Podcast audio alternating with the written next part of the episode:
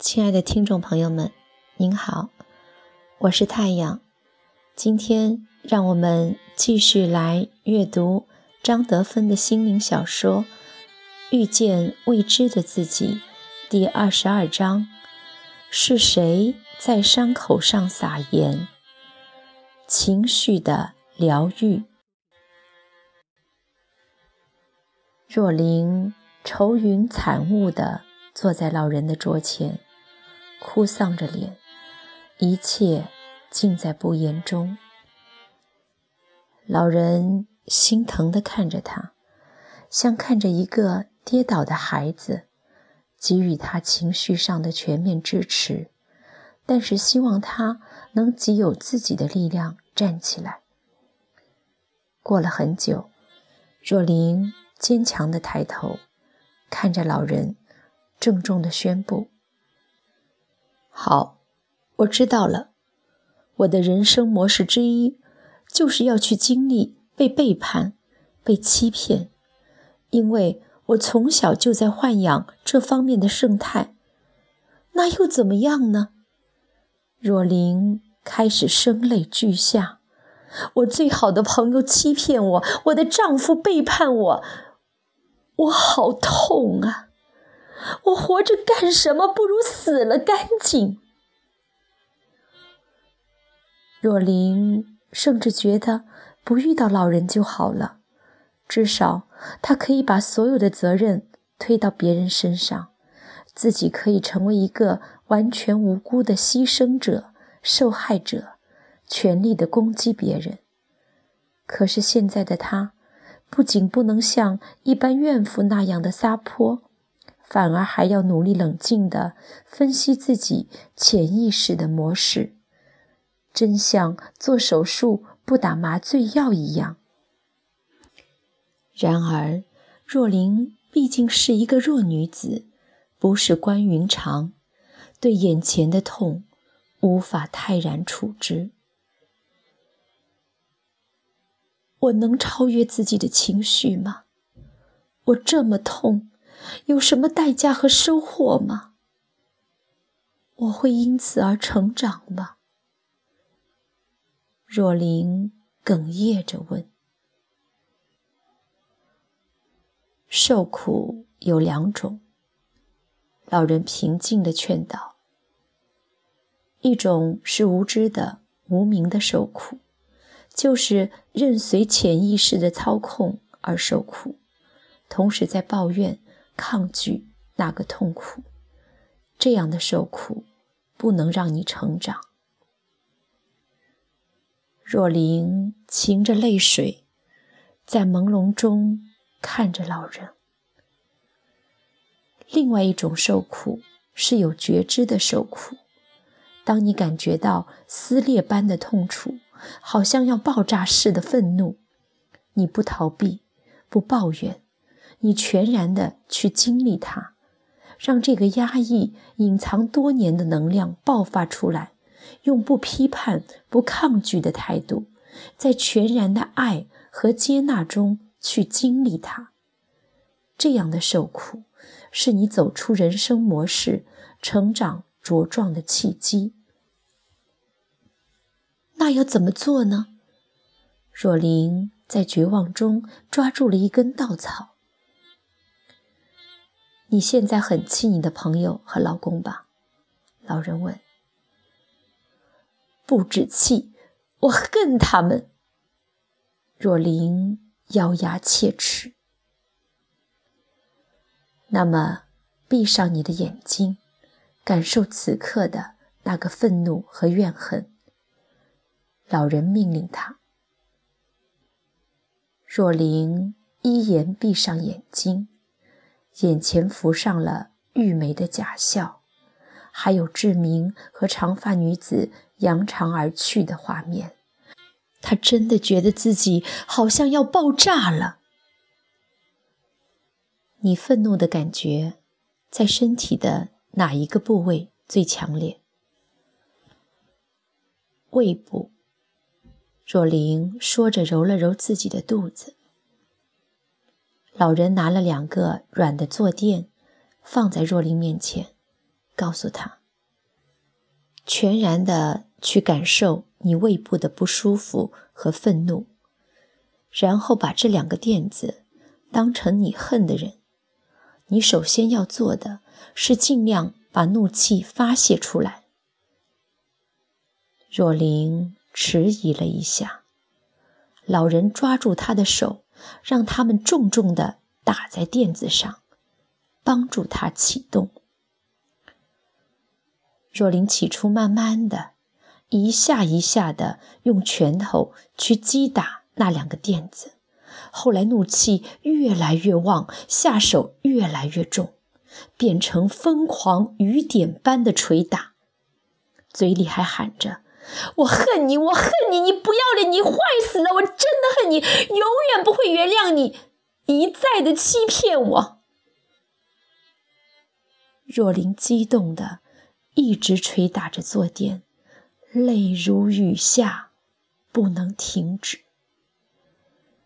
狂乱的发泄一阵之后，若琳突然发现眼前出现的画面，竟然是她的母亲还有父亲。不要批判，不要抗拒，就是去接纳这个愤怒，让这个能量自然的流露出来，不要压抑。老人从旁提醒，若琳这才第一次觉察到，他有多恨他的亲生父母。你们抛弃了我，不要我，让我变成没有人要的孩子。我恨你们，我恨你们。接着，一股强烈的悲伤从他的胸口蜂拥而出，若琳的眼泪、鼻涕、口水一股脑儿的往外流，完全不受控制。若琳感觉自己已经接近疯狂的状态了。不要想，只是去经历它，用爱去接纳你压抑了几十年的愤怒和悲伤。老人再度提醒若琳，再度投入那个疯狂爆裂的发泄，把几十年的怒气和痛苦、悲伤一股脑儿的倾泻出来。两个可怜的坐垫被打得已经快破裂了。上面全是眼泪、鼻涕，真的像是狂风暴雨过后一般。若琳披头散发，两眼浮肿，脸上的妆全糊了。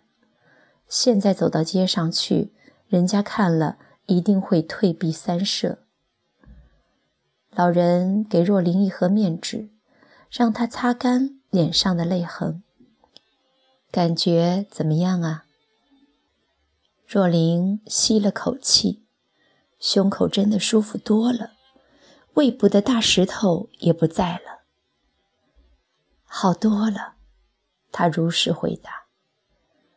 老人又给了她一些喘息的时间，这才又开口：压抑多年的情感，就像是黑暗的能量，唯有带着爱的。觉知之光，才能驱除他们。可是，我明天还是要面对这一切，收拾这些残局啊！是的，现在是你学习臣服的时候了。老人严肃地说：“臣服，向他们臣服。”若琳挑高了眉毛，她想说：“没搞错吧？”可是硬生生的吞回去了。不是对人臣服，是对事情臣服，对本然就是已经发生的事情臣服。老人解释：“可，可是我怎么可能对玉梅做的事？”和志明背叛我，要和我离婚这件事情臣服呢？若琳还是不明白，这些都是已经发生的事情了。你除了臣服，还能做什么呢？你的意思就是让我什么也别说，什么也别做了，任人践踏我？若琳还是嘴尖舌利，那我的心里能平衡吗？老人继续开导他：“你在情绪上要先接纳已经发生的事，比方说玉梅的陷害，你接受了，就是不去生气了，因为你再气都不能改变他背后插你刀子的事实啊。”若琳无奈地叹了口气。老人继续说道。接下来，你的选择就是原谅他，继续与他为友，还是决定对他敬而远之？然而，对于可以改变的事，你还是可以尽力去做，力挽狂澜。但不论你的选择是什么，你都必须对他背后诬陷你的这件事情臣服。为什么？若琳听见“臣服”这两个字就有气，因为事实就是最大，因为已发生的事情是不能改变的。如果你不接受它，就好像拿头去撞一面墙壁，而希望能把它撞开，无济于事，徒劳无功呀。老人摇头叹息。我们人会受苦的最大原因，就是抗拒事实。那我就让小人得逞啊！若琳还是据理力争。你可以选择去跟老板和老总解释整个事由和情况，如果他们还是不能接受，你可以选择明年更加的努力，让他们没有话说的。必须把这第一名的考绩给你，或是你觉得这不是一个可以让你公平竞争的环境，所以你可以挂冠求去啊。老人鼓励他，无论你的选择是什么，都不需要负面情绪掺杂在其中。是的，做这些后续事情的时候，如果有负面情绪的话。的确是无济于事。若琳终于承认了。好，老人赞许，然后语重心长地说：“臣服的第一步，就是要先看到自己的抗拒，而且看到自己的抗拒是徒劳无功、无济于事的。生活现在给了你一个体验。”和成长的契机，你能够通过这个考验吗？我一定可以做好。若琳鼓起勇气。生活留给我这样一个巨大的创伤，我不会继续在上面撒盐。我会努力让伤口好好的愈合，使自己的情绪和心灵恢复健康。